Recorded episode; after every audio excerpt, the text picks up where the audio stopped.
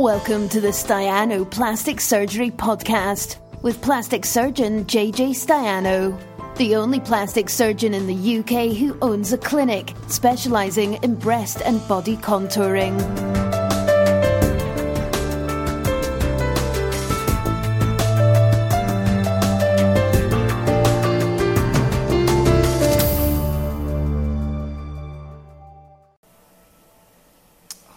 Facebook Live. Hello. Um, back on. Sorry about last week. I was um, in the hospital with my son. He had appendicitis, so he's had his appendix out. So that was uh, eventful full day last week. But uh, back now. Um, got quite a few questions to go through, which is fantastic. Um, just finished a case in theatre. Started at 10 o'clock this morning. It's now 10 past 7, so it's quite a big case by all accounts. And I tell you what's kept me going. Well, it's finished. Water. That was water. Um, that's what that's the, that's the trick, you know. Big case. Don't do many big cases anymore. I used to do a lot when I was in the NHS in the uh, in my breast reconstructions, but um, don't do big cases that often. But uh, so um, a bit of hubbub in the background just while the patient's being recovered. Um, but yeah, we've got some questions going on. Uh, I had some problems the other day with um, seeing comments. I saw one comment but not, not another. So um, hopefully that, that won't be a problem. Well, I'll look at the camera, haven't I? Anyway, first question, what make of polyurethane implants do I use? Uh, polyurethane implants have only got one make, and that is Polytech, which is a German company, and that's the obviously the make that I use. That's the only um, um, company that make them. There used to be another company called Silimed, which was a Brazilian company, which is why um, polyurethane implants used to be called furry Brazilians um, because they sort of feel furry. But um, the Brazilian company, uh, they lost their CE mark because of problems with the factory in America. Um, so the Silimed ones they don't make anymore. So there's only one one make of of polyurethane implants.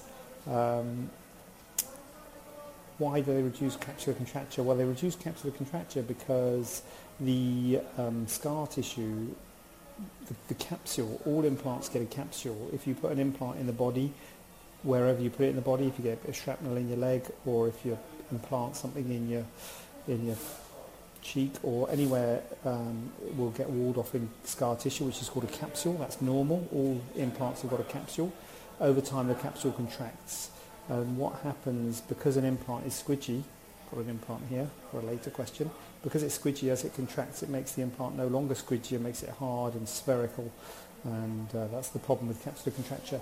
Polyurethane foam implants have got a foam coating which is a three-dimensional foam which the, the scar tissue grows into the three-dimensional foam so it doesn't just form a sheet around the capsule, it forms a it's in lots of different directions. So when the scar tissue contracts, it's contracting in lots of different directions, not as a sheet around the implant. So it doesn't squeeze the implant and make it feel hard. It, um, the, because there's a scar tissue going that way and one going that way, when they contract, it cancels itself out. Does that make sense? That's how capsular, that's how polyurethane implants work, and that's why you have textured implants. Um, textured implants are meant to mimic, well, they're not meant to mimic, but they're sort of roughened the surface. And the way they make them, at least one of the companies, Mentor, makes them by imprinting polyurethane onto the wet silicone. So uh, they're trying to, in a way, I suppose, they're trying to mimic um, um, polyurethane foam by making it textured versus smooth implants, because uh, smooth implants um, said to have a higher rate of capsular contracture than textured implants. Textures are roughened, which breaks up, breaks up the scar tissue a bit, but um, polyurethane is the best with regards to capsular contracture, but then now smooth implants have come back in because people are talking about ALCL, uh, whether there's less of a risk of ALCL with uh, smooth implants. Now the numbers are very small, um, and I think I don't think there's any cases with smooth implants, so that's something that might have an effect. But, but the numbers are so small, it's hard to get any statistical um, significance on that. Um, conical implants. Um, conical implants were very good implants and I used them a lot and I loved them, uh, particularly in people who were borderline for a breast lift. They were really, really good. uh, because they give a lot of projection to the breast. But you can't use them anymore because they were made by Silimed, which is a company which no longer uh, has got the CE mark. So we can't use poly- uh, sorry, we can't use conical implants anymore, which is a real shame. So that's um, that's that. They're out now. So it's only just teardrop and teardrop and round are the only shapes that you can have. but obviously there's different projections. Custom implants. Do I make custom implants? Well, I don't make custom implants. Um, but the uh, custom implants are um, made and you could have custom implants. Uh, custom implants for people, usually people who want to, well, custom breast implants for people who want to be very big, really. Um, the other sort of custom implants are things like if you've got a pectus excavatum, a, a sort of defect in your sternum, you can get custom made implants for that. But I think I don't think that's what this question is about. This question is probably about breast implants. Uh, to be honest with you, I don't really go down that route with patients. I think the biggest silicone implants are about 600 odd cc's. They do make them to order going up bigger, but as people want to go up, if you, as you got to 1,000 cc's and bigger, I can't make that look good. Um, so I don't really get into the realms of custom-made implants for patients who want to be very, very big, uh, simply because it's not my.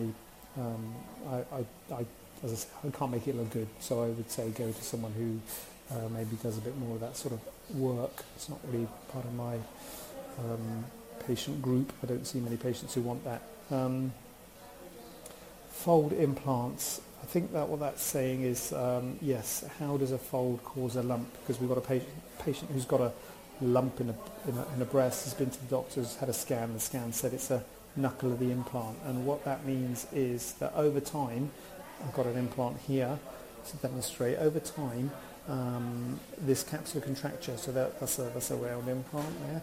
Capsular contracture sort of uh, contracts around the implant and can form a knuckle. Make, put one hand on the one hand on the phone. Could could be called for a two-handed job. Doesn't sound good, does it? Um, Right, demonstrating a knuckle of an implant. So quite clearly just demonstrate it as if I if I make that where's the camera? Can you see that knuckle there? There's a there's a bit sticking out. I've made a knuckle. So that bit sticking out, if I get the angle of that. Yeah, see it? Maybe you can see it, maybe you can't. Anyway, if you're in the clinic, I could show it to you. There is a bit of a knuckle. There's a bit, that's a knuckle, that's a lump. And that, that might feel like a lump uh, underneath the skin, but it's not. It's just the implant being, com- being compressed by the capsular contracture, and you feel a knuckle of the implant. Live demonstration there. Didn't expect that, did you? Um, oh, got a question coming in live. Um, will you have an example of high? I'll try it in about 400 for me to see a difference when I see you tomorrow. uh, um, will I have a high profile and ultra high profile implant? Well, ultra high is mentor. I don't tend to use, leave my phone like that now. Uh, don't tend to use it. Um, thanks for your question, Amy, number one. Amy's asked, for those viewers, um, for the rest of the viewers, will I have an example of a high profile and an ultra high profile implant in about 400 to 480 cc's for her to see um, the difference when she sees me tomorrow. Um, so I, I use uh, Nagor implants, so I'll have, I'll have an extra high and a high implant. I don't know if I'll have them that size. There's so many different types of implants.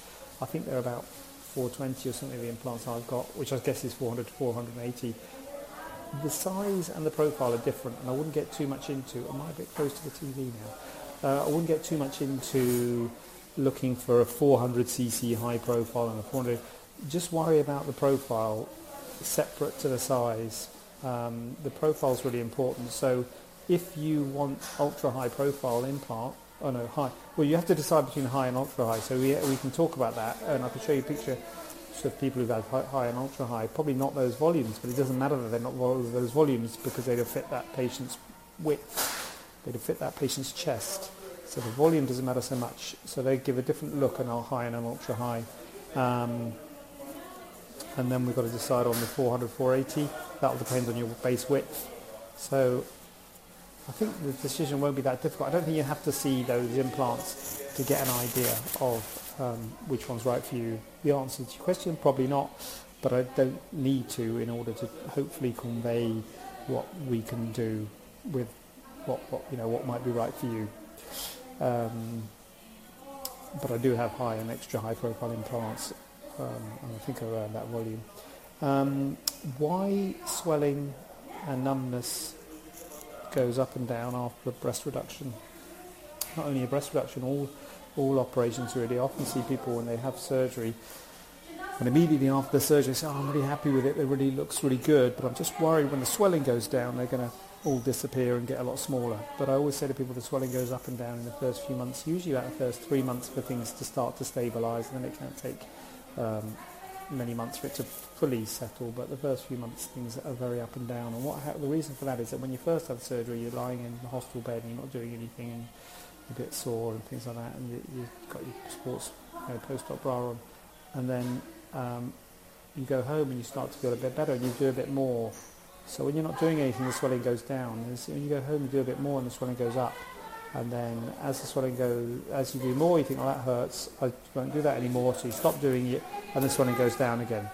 And so that's why it goes up and down. As you feel better, you do more, swelling goes up, it hurts. You think, oh, I've done too much, swelling goes down. So that's why the swelling goes up and down the first few months. Just um, it's normal, so don't worry about it. And sometimes one swells more than the other, and uh, shapes and all sorts of things change in the first few months. So don't make any long-term decisions about the size in the first few months, especially not straight away. Don't think, oh, they're too big or they're too small because, as I say, it goes up and down. So, um, so I'm swiping. Oh, no, very no, free hand. I'm swiping. Um, so I think that's my questions for this um, this one, this broadcast. Uh, thanks, Amy you're uh, always a good contributor, and I'm very grateful to you. And I will see you tomorrow. Look forward to it, and uh, see what we can do. And um, I'm going to check out and see what on earth they're doing next door to my patient. And um, I will see you here at the same time next week. Uh, I think they're after me. Okay, bye. Have a question not covered in today's show? Then send it over to info at staianoplasticsurgery.co.uk using the hashtag AskJJ. We'd love to hear from you.